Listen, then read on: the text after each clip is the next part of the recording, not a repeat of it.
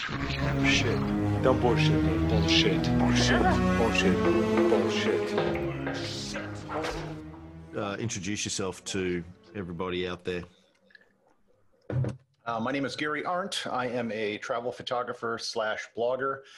Uh, traveled around the world for the last 13 years, and I live in Minneapolis, Minnesota, right one block away from a lot of the uh, riding which took place in Minneapolis. Um, thanks. So um, you were saying that last night. So it's what time there now? Six thirty. Are you on East Coast time? Uh, no, I'm Central, so it's quarter to six. Right. So you're going into another night. Of, you're about to go into another night of it. Yeah, the purge starts in about two hours. We're recording this uh, Sunday night, your time, Monday morning, mine. So it's the 1st of June here, 31st of May there, just for the timestamp, because God knows what's going to happen tonight. So it wasn't so bad last night. So you're, you're hoping it'll be uh, a little bit subdued tonight? Uh, yeah, I just so I just got in from a walk. I, I saw on the television there's several thousand people gathered on the freeway doing a march that's fine. Uh, you know, they're, if they're there, they're, they're peaceful. Um, last night there were people out and they were, for the most part, peaceful. So that, uh, you know, really wasn't a problem. Um, but so there's a curfew in place tonight, goes from 8, 8 p.m. to 6 a.m. And then Monday, there's also going to be another curfew in place. They, so the first few nights of this, to give you an idea of what would happen. So everyone's seen the video of what happened to George Floyd. It was you know, horrible. I, I, have yet to see a person really defend uh, what happened. You know, any side of the political spectrum because there really isn't anything. And uh, so the the first night there were people protesting, understandable, uh, and they went to the and then, then they, they they started burning things. And the question, I don't know, one of the questions, I don't know if you've seen the video of the guy wearing the gas mask and the umbrella no. But it was a white guy that was really covered up, and he was the one who started breaking windows. It was at an auto parts dealership, and he had a wrench or a hammer. You couldn't really see his face, and he just very casually break a window, break a window, break a window, and uh, that kind of started it. And there's been a lot of reports of, uh, you know, white people from other places, whether it's the suburbs or other states, who've come here and they've they're bringing the Molotov cocktails and and other kind of street weapons. Um, there's been a lot of there's still kind of a fog of war as far as what's going on because everyone doesn't really know. So, yeah. uh, you know, the initial reports were like 80%. I don't think that's true, but it, it's certainly a some percentage. Yeah. so, what if that's true? What do you think is going on there? Who are these people? Why are they coming? How long does it take to get from other states to where you are? How far away are you drive time from other capital cities? Uh, from Chicago to here would be an eight-hour drive. Okay, six hours. Milwaukee. Uh, yeah, I mean, it's a big country. I mean, if there was a riot in Sydney that you wanted to go join, or Melbourne, but there were but there are riots right across the country. Why is somebody going to uh, travel now there are. borders to get to your riot? Oh, because we were the first one. So for the first three nights, we were the only riot in town. So if you right. wanted to riot, we were we were it, and then it just kind of spread elsewhere. And then talking to people in other cities, uh, they had a very they, they're seeing similar things. And if you watch the news uh, that's happening here, and if you if you want to actually watch it live, I recommend go to CBNS or C, uh, CBSN and it's a national network, but they're using local affiliates, and it's very easy to watch online. You can stream it. There's no sign up or anything. You can just just start watching, and they've been very good about getting coverage from all these different cities around the country uh, to to watch some of it. And they're using local affiliates. Um, but now I, I, think it's calmed down here. But now the question is, what the hell is going to happen elsewhere? I just saw a picture from one of my friends who lives in New York. They're now boarding up all of the storefronts um, because they don't know what's going to happen. And I think the lesson they learned from Minneapolis is they're acting quicker. For the first three nights, there was no police presence in Minneapolis at all. So when I talk about the purge, that's not quite a joke. Um, there was nothing No, there, there was absolutely nothing. And the first night, I sort of understood it a little bit. That if the police had been there, it probably would have antagonized the crowd, and you may have had violence where where you didn't want it.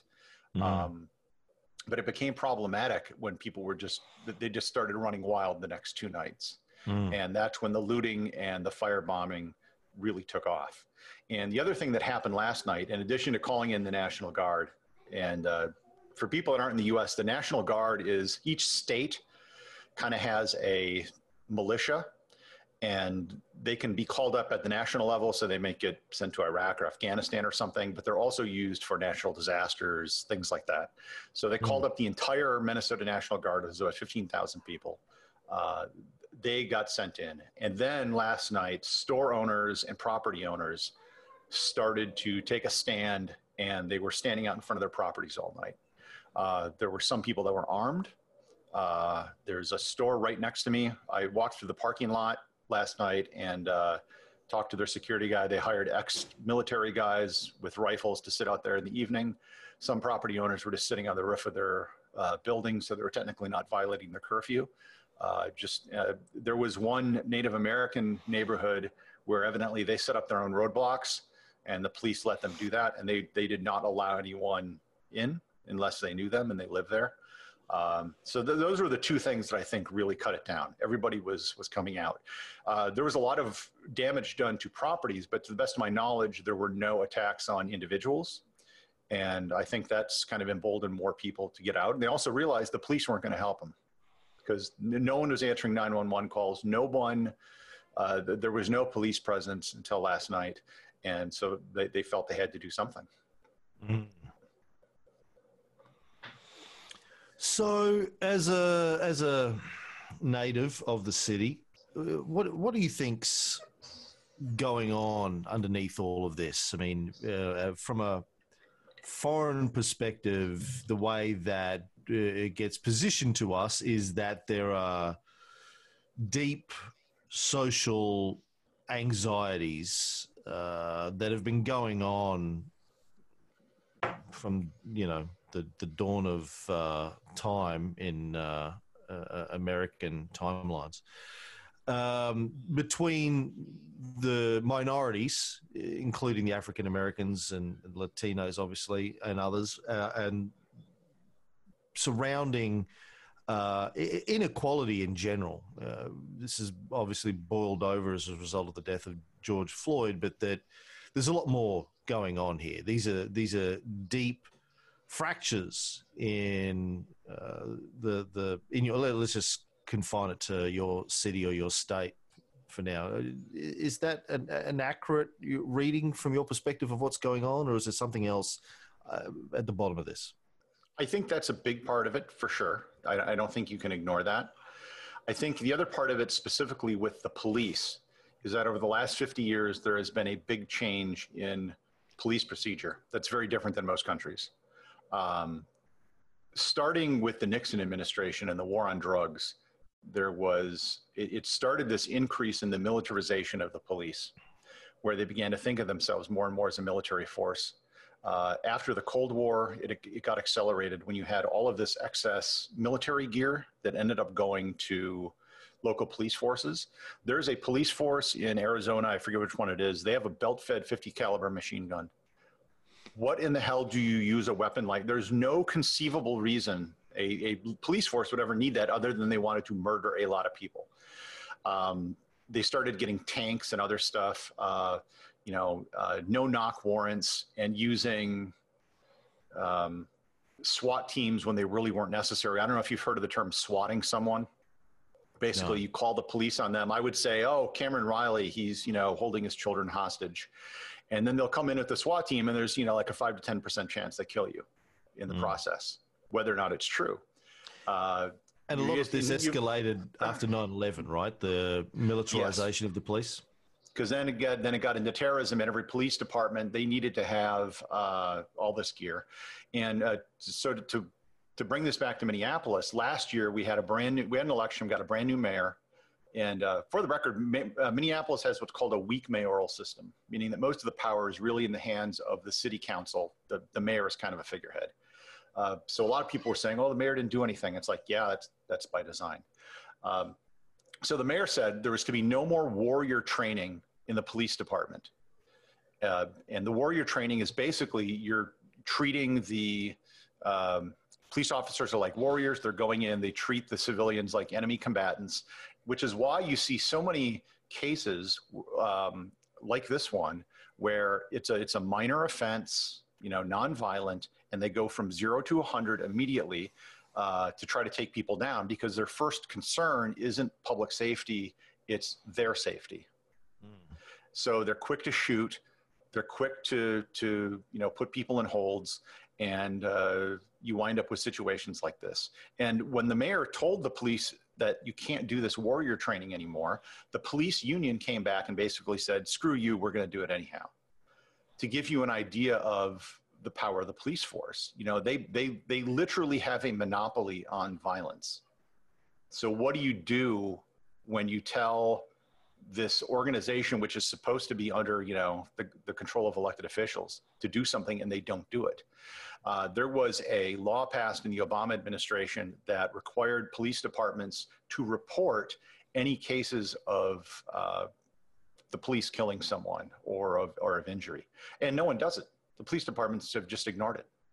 And, and so what are you going to That was a federal level law or a state yes, law? it's, it's a federal database and the, local police forces just don't do anything. And I think a lot of that is always deference. Uh, the other problems we have is that we have a system in most states where uh, people in the law enforcement system are elected. So district attorneys usually have to run for office and every district attorney if you're if that's your job you're running on the same platform law and order right and you run on your conviction rate there's no metric for justice being done you know if someone is is innocent and they're brought up you don't you don't get credit for that so they have an incentive to curry favor with the police, which means they never charge the police or very seldom. They have every incentive to prosecute minor things, to prosecute, so even if they know they were innocent, because they need to get people in jail. Um, you have the war on drugs, which increased the scope of crimes that could be prosecuted, which is why we have so many people in jail. And I think all of those things come together to to get what we have today. Now you've traveled the world more than most people. You've spent the last, what, 10 years? Uh, 2007 is when I started, yeah. So 13 years. And you, you travel, except for COVID, uh, oh, yeah. you travel almost constantly during that time. Uh, first nine years I was on the road full time, and now I travel about half the year usually. I, I got in a trip to Portugal and, and Arizona this year before it all started. So, uh, like I had Chrissy on last night talking about her perspective as somebody who's lived out of the country for nearly 11 years. Your perspective is interesting, obviously, because you've you've got you've had exposure to even though it's it's obviously fleeting you're traveling you're not living there but you you have a much broader range of exposure to other countries can you tell me from your experience how is america different from other countries that you've been to in regards to this level of, I don't know, tension and anxiety? Obviously, there are plenty of countries in the world where there's, um, you know, similar or greater levels of social tension. Um, but oh, let's just talk about developed Western countries. What's what's happening in America that isn't happening in Australia? I know you've spent quite a lot of time in Australia. Is explain it to me as an as an idiot foreigner. Part of it is our history, and part of it is the unique makeup. So I hear a lot of people that say, you know, they'll hear a study on how the, the Finnish education system is so good. And they say, well, we need to do what the Finns do, and then we will have the results of Finland. And I'm always like, no, we won't, because they have something we will never have. They have classrooms full of Finnish kids, and we don't. And a lot of that is just a cultural thing, right? You have you grow up and your parents and it's the culture you live in and a lot of that if you were to change the system in finland i think you'd wind up with the exact same results. And the difference between I, there's a lot that's similar about the us and australia. I think if you if you compare us like to our the parent in england we're more of a frontier mentality. You know we have canada you have new zealand we kind of shit on them both. Um, so there's this sort of a bit of wildness that we have that maybe you know some of the other British places don't have, uh, but we have very different histories. Uh, we're a little older. Uh, the, the issue of slavery and then the post World War II um, trajectory of the country has been very different, where we were kind of thrust into this position of, you know, we were isolationists for so long, and then now we we kind of were the the power after World War II, and hmm. especially mm. after the Cold War, and I'm not sure it's it it fits us very well. There was something I always heard about France is that they have the intestinal fortitude to be a colonial power, but they just don't have the means to do it. And the United States is just the opposite. We have the um, the means and ability to pull it off, but we just never had the the the culture for it. Uh, you know, we tried it a little bit at the beginning of the 20th century with like the Philippines and, and Cuba and stuff, and it, yeah, we just didn't do it very well, and we gave up on it right away. Um, but I think you look at those. Uh, the closest thing Australia would have to the U.S., I think, would be the Aboriginal population. Um, and I think both in terms of the, the, the, size of the population, the distribution of the population, and uh, some of the history, it makes it very different than, say, mm. African Americans in the U.S. Mm. Well, to give people a perspective, I think the African American population in the US is roughly 13%, somewhere between 13 and 14, there, yeah. I think. The Indigenous Australians are roughly 1% of the population here. Um, That's about what Native Americans are in the US. Right.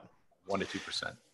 And, you know, they weren't brought here uh, under duress by slavery, like your Native Americans. They were already here. They were never enslaved, like your Native Americans. But they were treated horribly for not just by the original British settlers, but, and I like to point that out that they were British, um, but uh, in the subsequent generations, well after Australia became an independent country in 1900 or 1901, um, you know, the, the Aboriginals were treated despicably and still today. I mean, we, we've been throwing a lot of money at them for decades now, but not in any way that's uh, really helped them as a people. And it's very hard to undo the uh, damage, the generations of damage that's been done to a people over uh, 150, 200 years just by throwing some cash at it. I'd like to point out, I forget which podcast of yours it was, but you were going on a rant about how the British still have a monarchy. And I wanted to yell out and say, their queen is your queen. No, no. yeah, it is. She's no, the queen of Australia. No, She's on the money. reject that. Yeah, well, yeah. You you had a that. vote and you you turned yeah. it down. Oh, it's a very embarrassing, Gary. We don't want to talk about that. Grow some balls and be a republic. hey, there were plenty of us, me included, who voted for the Republic, but the uh, Prime Minister at the time, John Howard, uh, managed to skew the whole thing in a way that he scared most people off. One of the reasons I heard that it didn't pass is because there was no formal plan for what would come next. Here's what you do two consuls every year. That's the basis of the Republic. Yeah, that worked well. Yeah, for a little while. Until it didn't. Yeah, yeah. Um, okay, but let's get back to the, you know, okay, the history, I get all of that. And everyone always talks to me about, well, America's different. And, you know, we had a civil war and we won our freedom through a revolution and frontier mentality and all this kind of stuff. But, okay, so it's 2020. Um, why well let's talk about the path forwards i guess that can help put this in context like what's from your perspective how does america get through this what are the what are the steps that need to take i mean it just seems like these sorts of riots have been going on since the 60s very least um, and you just keep kicking the can down the road it doesn't seem to have been addressed the uh, fundamental problems here so this is what I think. I think you know every time this happens, there's there are protests and marches and a lot of slogans, but there's very little in the way of actionable demands, other than prosecute the cops. And I think there needs to be a systematic change in how policing is done across the country. Um, and this notion that the police are at war with people, and you know, if, if assume for the sake of argument that uh, what happened in Minneapolis that the guy was actually guilty of what he was accused of, just just for the sake of argument. He passed a $20 counterfeit bill. Uh, what should have happened is the police should have knocked on the door of his car, said, "Hey, buddy, uh, do you mind if I talk to you for a second? You know, and this could have easily been resolved. Uh, even if he did pass a counterfeit note, he probably didn't create it. You know, just because you pass it doesn't mean you're in the business of, of printing notes. Uh, it all could have been resolved probably quite simply. And the attitude which causes the police to escalate things, that has to change. And it has to do with training. It has to do with, um, you know, I, the, the cop that did this doesn't live in Minneapolis. And that's a very common thing in law enforcement in the US where you don't live in the city that you're protecting. He lives out in the suburbs. And at a minimum, I think you should live in the community that you're going to be a police officer. That way, the people aren't afraid of you and you aren't afraid of them. That there's this lack of trust both between police and, and, and civilians and vice versa. I'm a middle aged white guy, and even I don't like dealing with the police. Hmm. I was talking to one of my friends last night. He's black, and we were talking. I'm like, yeah, the, the reason I know it's an issue with black people is because cops are dicks to me. And if they're dicks to me, then they mm-hmm. really got to be fucking dicks to you. Mm. And I, I, everybody I know kind of has bad experiences with the police, even though I think African Americans have it far worse. Mm. Well, I read a stat yesterday. I think uh, African Americans in Minneapolis have twice as much chance of being killed by a cop as white people, even though they're a very small percentage of the population. I, I believe that. Uh, I'm thinking of all the cases I know of where there's been a killing by a police in Minneapolis, and they're not a ton uh, over the years. Uh, you know, it does happen. Uh, there was one woman who, a white woman, who was killed by the police. Yeah, but the other ones have been black. Yeah, and black, they're not a majority of the population. I want to say it's maybe 20% of the population in Minneapolis, St. Paul. And for those who don't know, there are two cities here that border each other, and they're the twin cities. St. Paul is the capital of Minnesota. Minneapolis is like the financial hub. And each city itself is not actually that big. Minneapolis is only about 350,000 people. St. Paul is a quarter million people. And then there's a ring of suburbs, several of which have 100,000 people. So the whole metro area is about 1.2 to 1.5 million people. But the city itself is not as big as other metropolitan areas. But you kind of have to oh. look at the whole area. It's, it's like the Gold Coast. Uh, Gold Coast is right next to Brisbane, right? I mean, oh, it's an hour's drive away, hour and a half. Yeah. Was it Surfers Paradise? It's next to Gold Coast or whatever. Yeah, it's kind of part of the Gold Coast. Yeah. Um, okay, well that's interesting. It's not not one of the bigger cities, but getting back to you know the path forwards. Okay, so the police violence seems to be the thing that always sends these situations, um, topples them over the edge, and the, the protests and the riots break out. But surely there's more to be done here. There are more systemic issues that uh, go well beyond the police violence. There's the, I don't know, just the, the, the inequality, the economic inequality, the, the, the racism, um, just the, the general uh, wealth inequality between the 1% and everybody else in the US. Do you think these are issues that have to be addressed before these things stop, even if the police violence was taken care of? The, the country would erupt over these other issues? Yes. Um, I don't know if the wealth of the Bill Gateses and the Mark Zuckerbergs of the world are going to do much on the street level. Um, but there's an the bigger issue is someone if they have an African American sounding name is less likely to get a loan. They're less likely to uh, get a job interview. Uh, things like that uh, repeatedly crop up, and those are social things. I think, and, and social issues are always a bit more tricky because you're you're changing people's hearts and minds. You can't just pass a law. I mean, I suppose for some of these things you could pass a law if it was uh, for a loan or something where you just had some sort of algorithm that was independent of of you know who the person was or their name. Mm. Um, but yeah, I mean, th- there are certainly other issues. Kind of reminds me of I, when, when, I hear criticism of uh, places like Cuba, and um, after decades of the Castro rule, people say, well, there's still um, homophobia very rampant in Cuba. And I remember in Fidel's quasi autobiography that came out um, 20 years ago, he talked a lot about that, and he said, "Yeah, look, we we want, we've tried to get rid of that, but it's deeply embedded in this uh, Catholic population, homophobia, and we've." We've tried and, and, and we continue to try, but this, you know, it's it's a very long term uh, problem that we're dealing with. Um, and I think about that in the US. And I was saying to Chrissy yesterday, like you had eight years of a black president.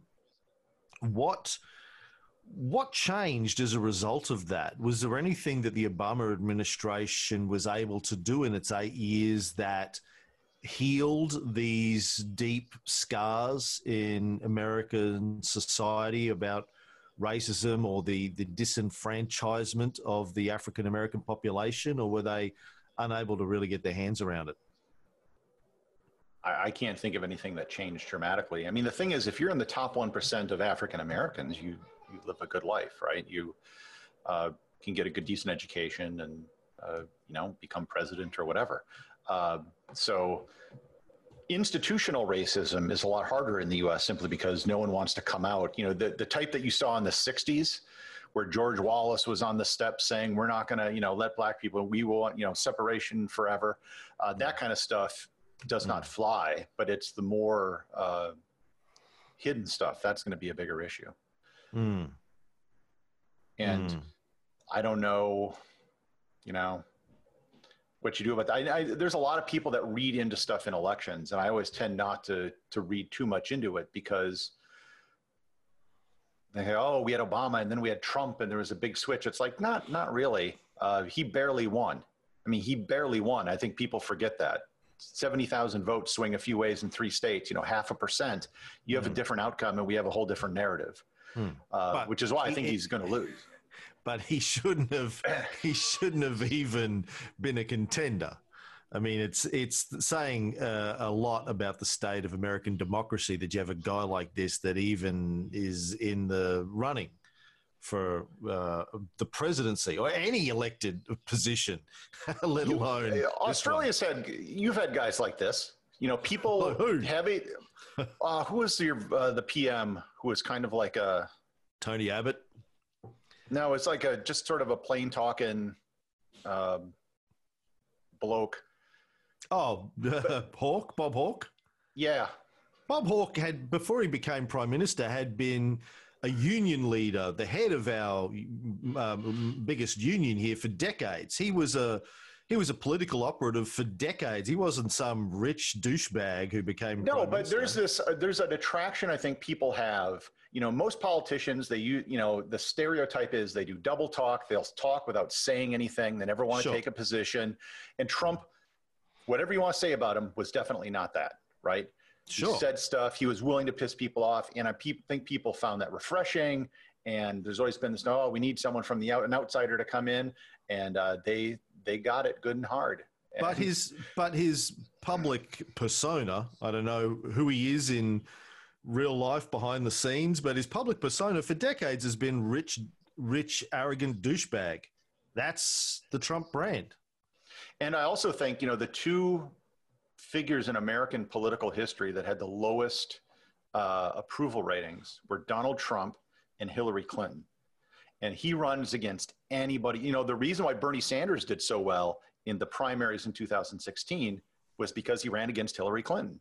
And everyone expected, oh, 2020, he's going to do great. And then he got his ass handed to him by Biden.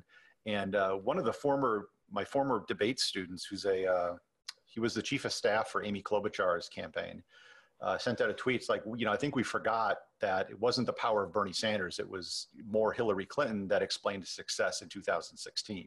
And you take Hillary Clinton out of the picture, and that's why he didn't do as well this year, because it was a protest vote against the people that, that didn't like her and you know Biden just crushed him this year. And uh, I, I pay pretty close attention to like polling trends.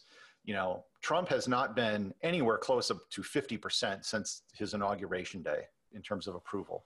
And it's been incredibly steady. If you look at approval ratings of US presidents, they, they, they swing dramatically sometimes. Like Bush had an approval rating of 90% at one point right after 9 11. And then it sunk down to like 30, 5%, you know, incredibly low. And Trump's has been in this low 40s with very little variation.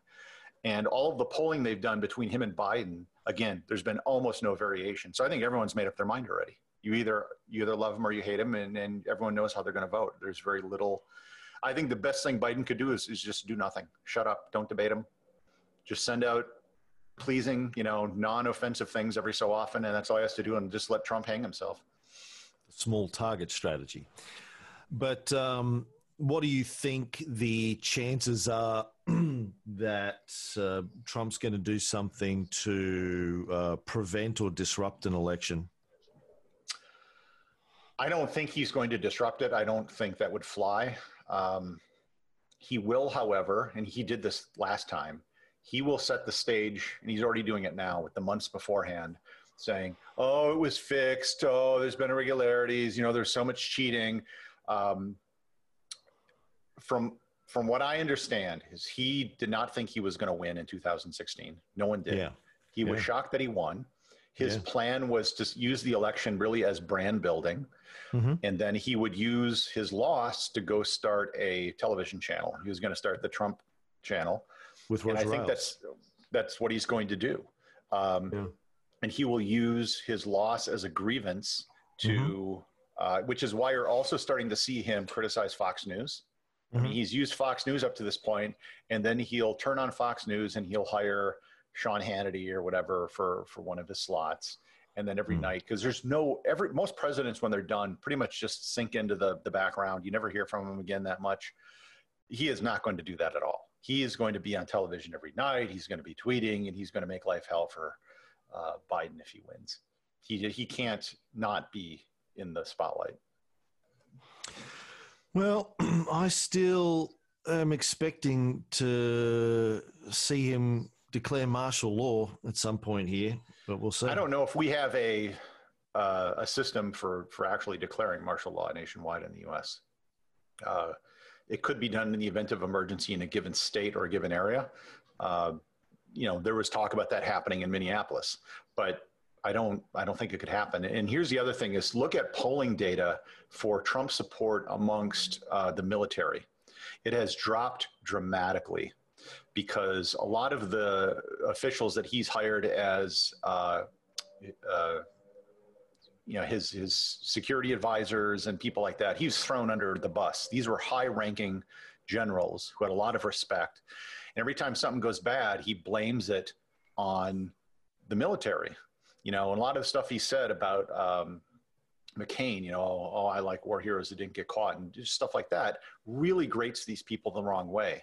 And I don't think there, I, generally speaking, military people tend to be on the right, but I don't necessarily think there's a lot of love for this guy. And if something like that were to happen, you have to remember, um, if you're in the Australian Armed Forces, you take an oath to the Queen. Americans do not take an oath to the president, they take an oath to the Constitution. And it would not surprise me if in the weeks before or right after the election, an email is sent out from you know certain uh, high-ranking military officials reminding people that their oath is to the U.S. Constitution. Just something simple like that uh, as kind of a reminder. And I, I would be I would be shocked. I, I don't even know how you declare martial law nationwide in the U.S. I don't know what that means. We don't have enough. All of our troops are overseas. I mean, what, what are they going to do? Uh, even the National Guard units are simply not enough to, to do that. And lest you forget, we have an armed citizenry, a well armed citizenry. So that would be very tough. You do. And, and that's something else I've been really interested in um, during this riot um, uh, uh, episode. Like, I'm surprised at how few people have lost their lives as a result of the riots. Uh, with the armed citizenry that you have, despite the best attempts of that guy in Salt Lake City with his bow and arrow yesterday. Um, and it, over the years, when I've done interviews with American um, quote unquote gun nuts, and asked them why they uh, have their weapons, they're always talking about using it to defend themselves against a corrupt government, etc., etc. you know, if this isn't the government that you have the gun to protect yourself against, I don't know what is. And when you have these sorts of riots, I'm just surprised there aren't more people out there armed to the teeth just taking shots at each other. Why do you think Uh, the levels of killing are as low as they are? Why are the why are these riots more violent and greater loss of human life? Uh, well, I can I can say in Minneapolis that no one attacked or firebombed residential buildings. Thankfully, it was only businesses that were attacked. Um, second, the, there's a massive divide in the U.S. I think this is the primary red-blue divide between urban and rural people. Um, urban people don't tend to have guns, not to the degree that you're going to see if people in a rural area. I grew up in a small town and my dad had we had i don't know six seven guns different things you know i, I had a, I technically had a gun that my grandfather left me in his will. It was a 12 gauge shotgun and i would use it. We you know deer hunting was a rite of passage. Uh, that was the only time we ever did anything with it. Uh, i think my dad used it occasionally to go uh, duck hunting or goose hunting. Um, but they were tools. And so you grow up and, and you're just accustomed to that. And if you live in a city um, your only experience with a gun will be someone shooting someone. There's no other reason for it. So I don't think there are a lot of guns floating around in a lot of cities. Most people simply do not have them. Um, and, and a lot of the gun nuts are not living in these cities. So they're, they have it for a, a thing that is theoretical and probably not actually going to, to take place. Really? I'm shocked by that. I mean, the impression that I get, again, from just media consumption over here is that uh, every American city is full of gun stores and people are all buying guns to protect themselves from against home invasion or smaller uh, cities. I so where i live i'm trying to think. I cannot think of a gun store in the city of minneapolis. I'm sure one probably does exist but i cannot think of it. Um, Well, I go to Chrissy's to- hometown of Cedar City in southern Utah, which is a lot smaller. well, it's a small yeah it's a smaller community like 20,000, 25,000 population. I go to Walmart there and Yeah. I can buy semi automatic weapons at the fucking Walmart. yeah it, it like i said it's a big difference you can't find a gun shop in new york you can't find it in uh, los angeles there's a lot of places where you just can't easily do that now if you were to go to houston i think or dallas it's probably going to be a lot easier because Hmm. the is different but yeah it, i've But what about mail order? guy- You can buy guns via mail order too over there. Right? uh, yeah i i don't not sure exactly how that works or or you just you go to town i mean if you wanted to buy a gun you could just drive 20 miles and you know you're in a What's town? rural area oh, right. Okay. So uh, you go outside to, of Minneapolis. Drive out. Yeah, just- right. yeah, just go to Walmart in a suburb and you could maybe find something there. Right. so it's right, not okay. hard. Yeah. You're just yeah. not going to get it here. Uh, I was one guy I was talking to lives in St. Paul. He owns a gun, hasn't touched it he, or looked at it. He said in like ten or twelve years. Uh, he brought it out of his safe and put it in a box, and that that was about it.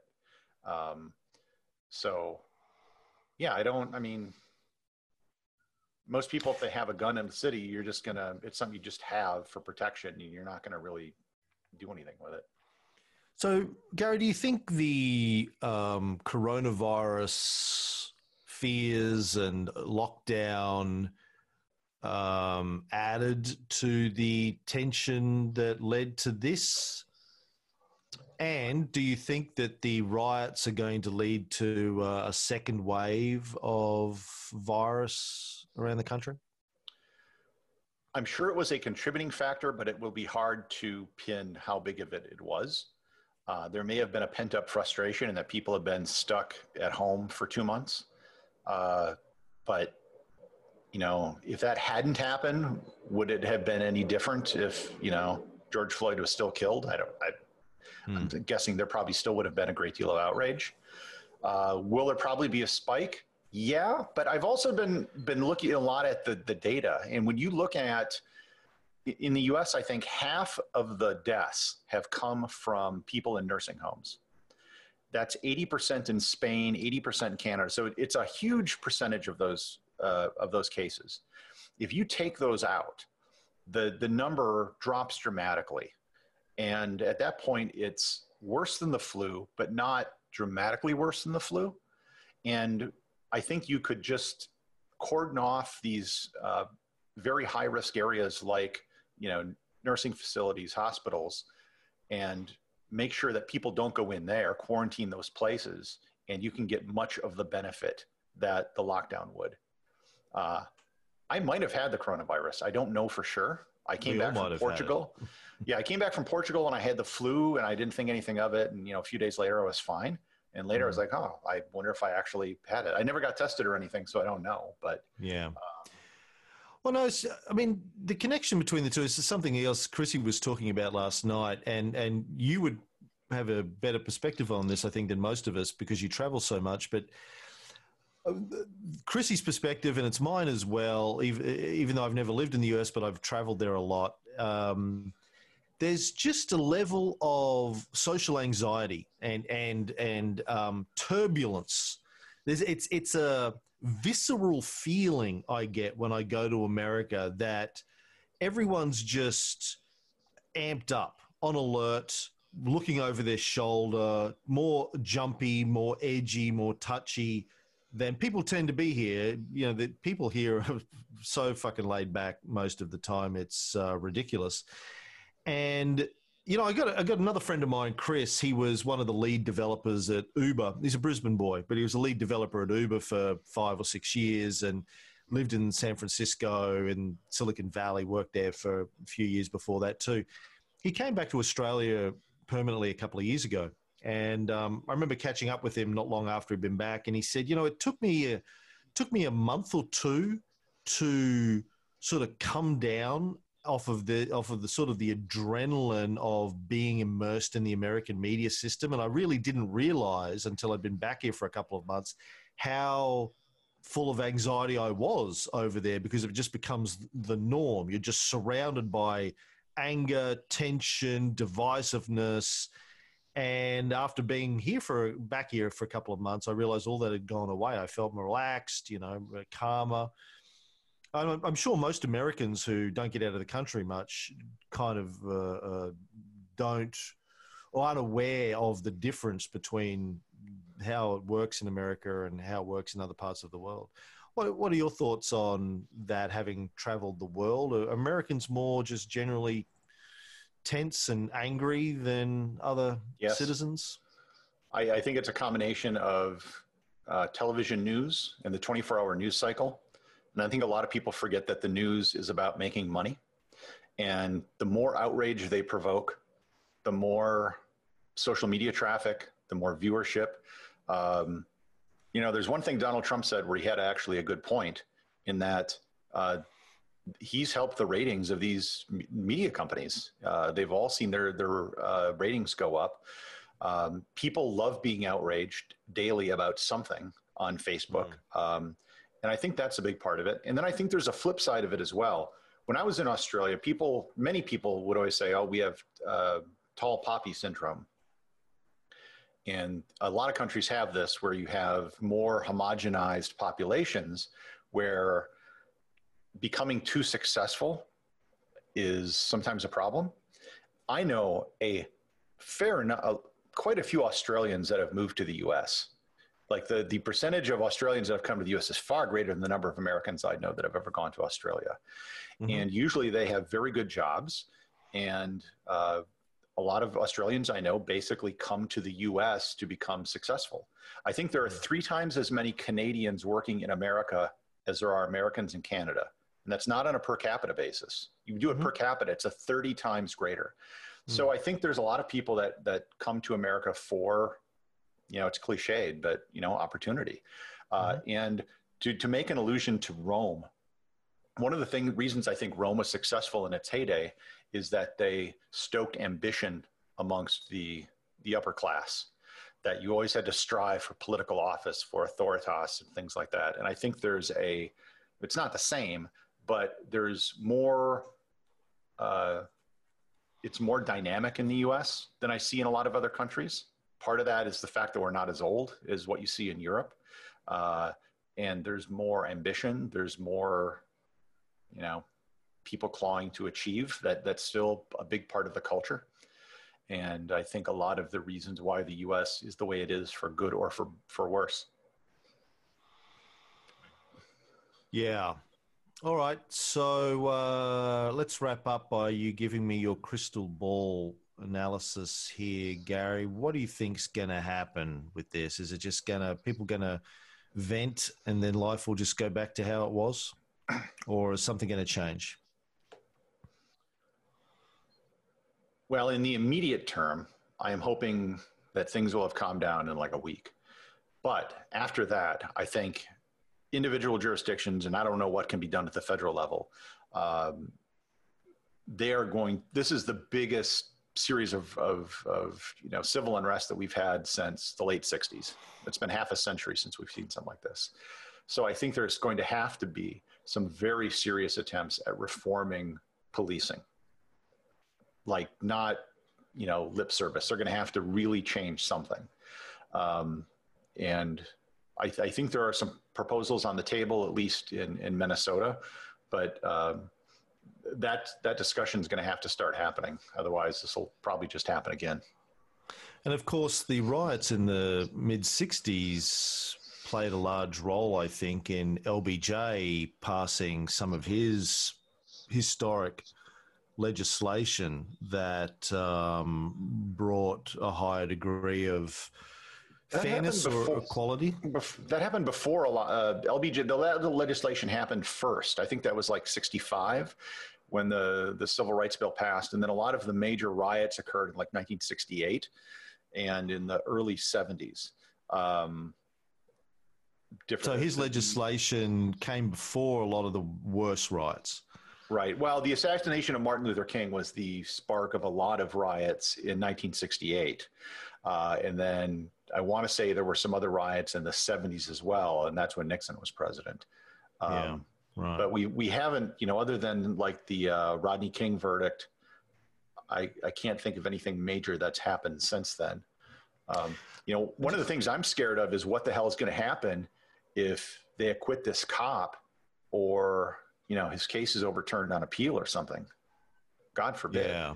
Yeah. Um, and then I just keep thinking about the irony. Like everyone, uh, uh, not everyone, but a lot of people on my Facebook feed are talking about getting rid of Trump uh, with the election and bringing in Biden. Of course, Biden, as I've talked about on this show many times, is the guy that pushed through the crime bill in 84 and then again in 94. He was the major sponsor of the crime bill, which has played a large role in the in the the prison rates of uh, young black men in the United States in the last 30, 40 years.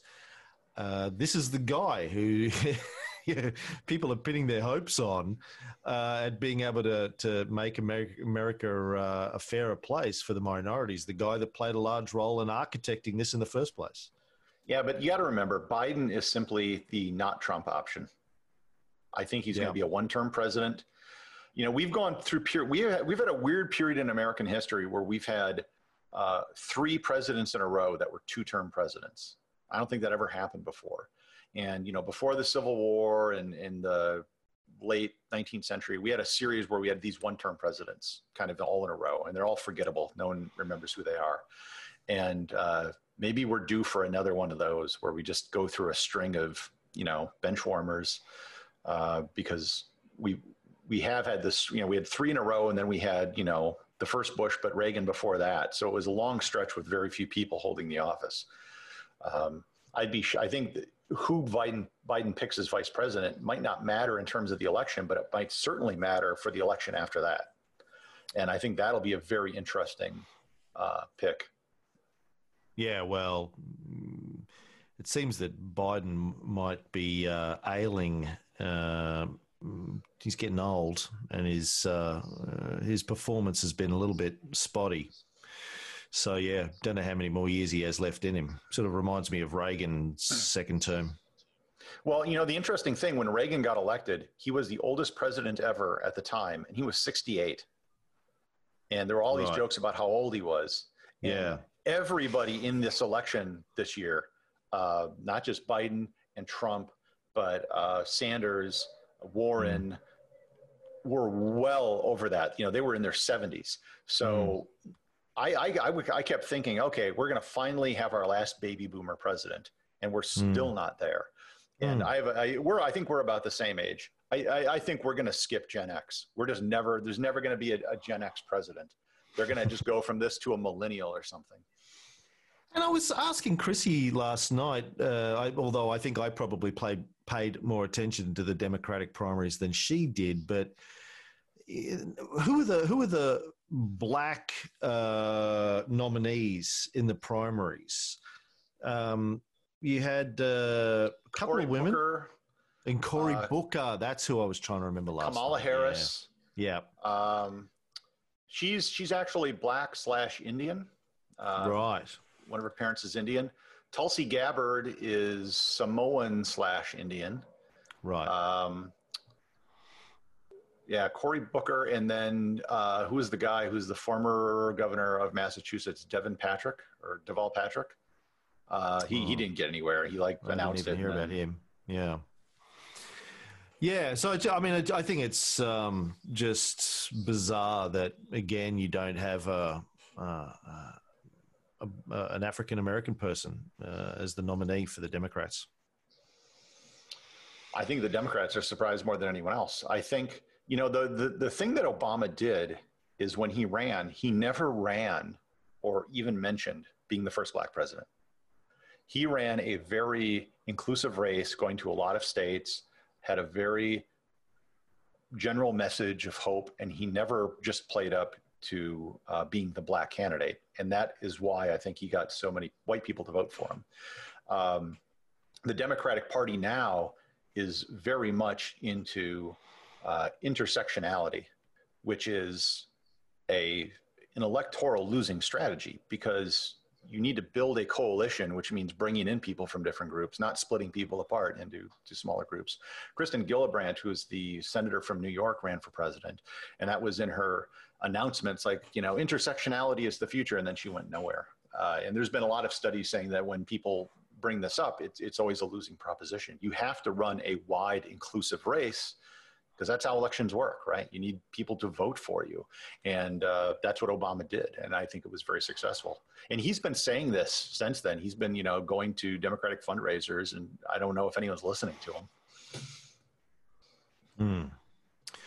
All right, mate. Well, thanks for coming on and um, having a chat. It's great to get your perspective on these things. Uh, stay safe. I hope you have a quiet night and get a good night's rest. And um, keep in touch, man. Let me know what's going on. Uh, thanks. And, uh, you know, I just got back from a walk. I finished up your uh, last Caligula episode and uh, started on your third Botticelli episode. So, uh, I, you know, really enjoy the podcast. I've been listening to the Caesar. I not listened. I've been listening to the Napoleon podcast when you first started it Wow. because I was listening to podcasts and it was like the only history podcast at the time. And Yeah. so the only reason I found out about the Caesar podcast is I kept the Napoleon podcast in my RSS reader for years. And then there was like, an, and I, would read, you know, every six months I would check, oh, I wonder if they have something. And then I, you should get uh, Markham on the show or something again to, to talk about stuff. Or Dude. did you if- talk about maybe redoing the Napoleon show with, with Ray?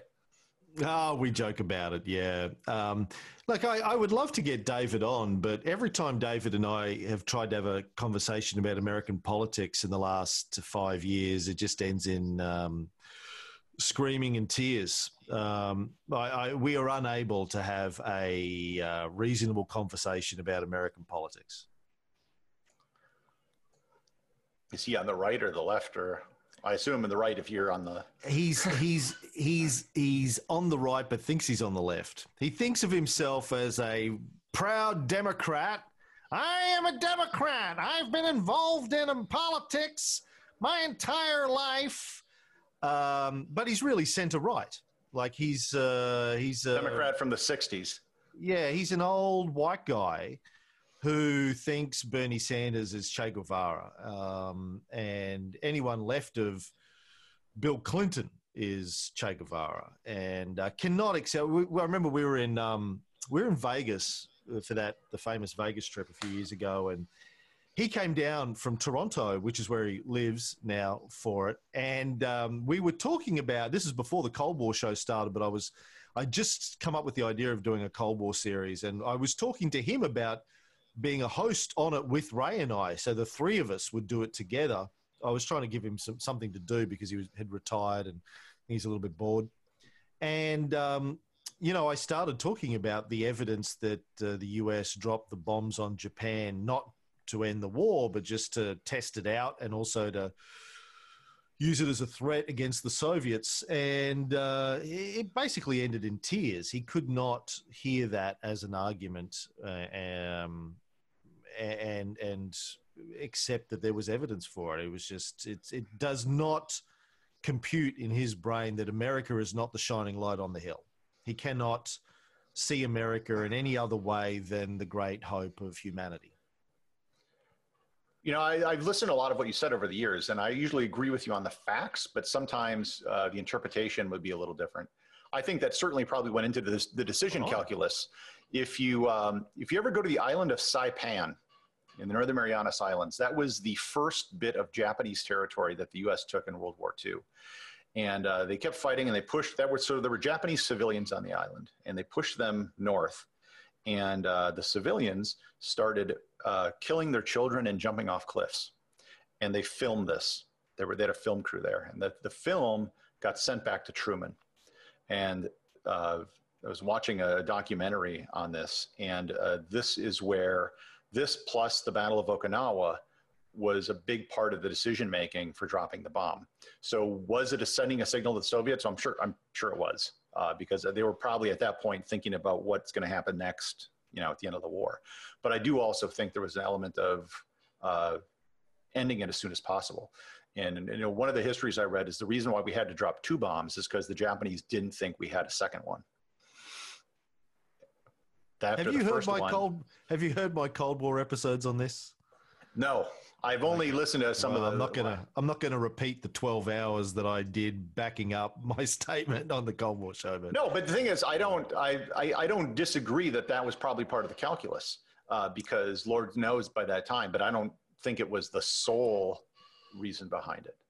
No, but there's just uh, there's way too much evidence to demonstrate that the America and the United Kingdom's uh, military and political leaders were all very aware by August 1941 that the Japanese wanted to surrender, were trying to surrender, were out of options. And as soon as Stalin declared war on Japan, which he had agreed with Truman he would do, uh, they would surrender.